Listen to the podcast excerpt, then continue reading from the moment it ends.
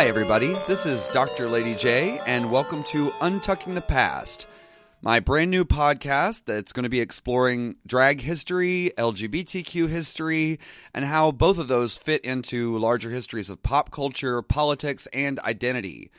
For those of you who might not know me, I am the, as far as I know, world's first doctor of drag, which is not at all to say that I am the first drag queen with a doctorate. There are plenty of those, and I have at least two or three friends of my own that are those people.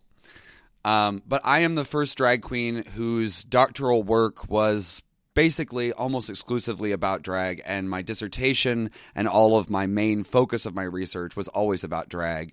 And my real entire purpose of going through with grad school was to try and make it so that in a conversation that's being had by academics a lot uh, about drag, uh, that one of us could sit at the table in some sort of a fashion.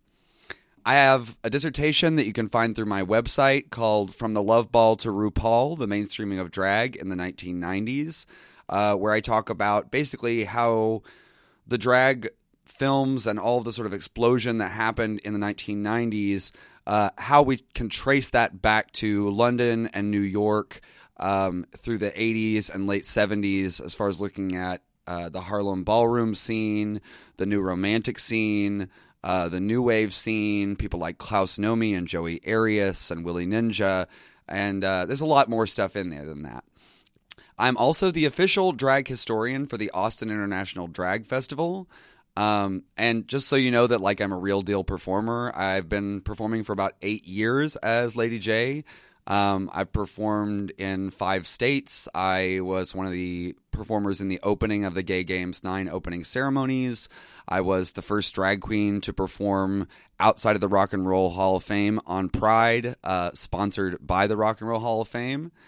So I am a legit, real deal drag queen, and I think that's important to know since mostly what you'll be getting to know me for here is history. But please never forget that I do the I do the history work because I'm a drag queen. I didn't become a drag queen because I was some kind of a historian who was intrigued by drag or something like that.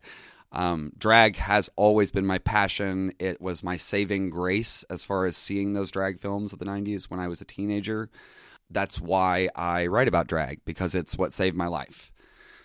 The episodes that we're going to be doing will cover everything from revolutions inside the drag world to how we came to be where we are now. Uh, we'll be busting drag history myths. I'll be working on telling a lot of stories that need to be told and haven't, and correcting stories that have been mistold, like many of the things that were gotten wrong by Paris is Burning, uh, just as one big glaring example. The first episode is going to be why do drag performers lip sync? And I think this is a really important uh, sort of introduction to what I'm going to be doing here because we're going to get into the economics of lip syncing and versus live singing. We're going to get into the social and class distinctions that arose early on between live singing queens and lip syncing queens. Um, and we're going to look at how this art form developed over the years and why, and why it didn't just go back and recede into the shadows after sort of the economic crisis that helped it come into being went away. The first episode will be coming out in the next month. I'm still figuring out this whole podcasting thing. I am absolutely brand new to this. So I'm going to be trying to do them once a month for a while. I would ideally like to do them a lot more, but that'll all depend on how quickly I can get them done. Some of them are going to be topics just discussed by me. Some of these are going to be in depth interviews with people. Some of them are going to be local history interviews from anywhere across the country. Some of them are going to be very, very specific interviews to inform us about major changes that happened that affected the larger drag world. And a lot of them are going to be little topics like this first episode is going to be. So I hope you all enjoy, and I hope you're really looking forward to this as much as I am. And I cannot wait to start down this path of talking and studying about drag history with all of you. You can stay informed through my Facebook, my Instagram, or my website, which are all um, for Instagram and Facebook at the Only Lady J, and my website is the Only Lady J. That's just the letter J at the end. dot com. Thanks a bunch, and I can't wait to see you around as we untuck the past.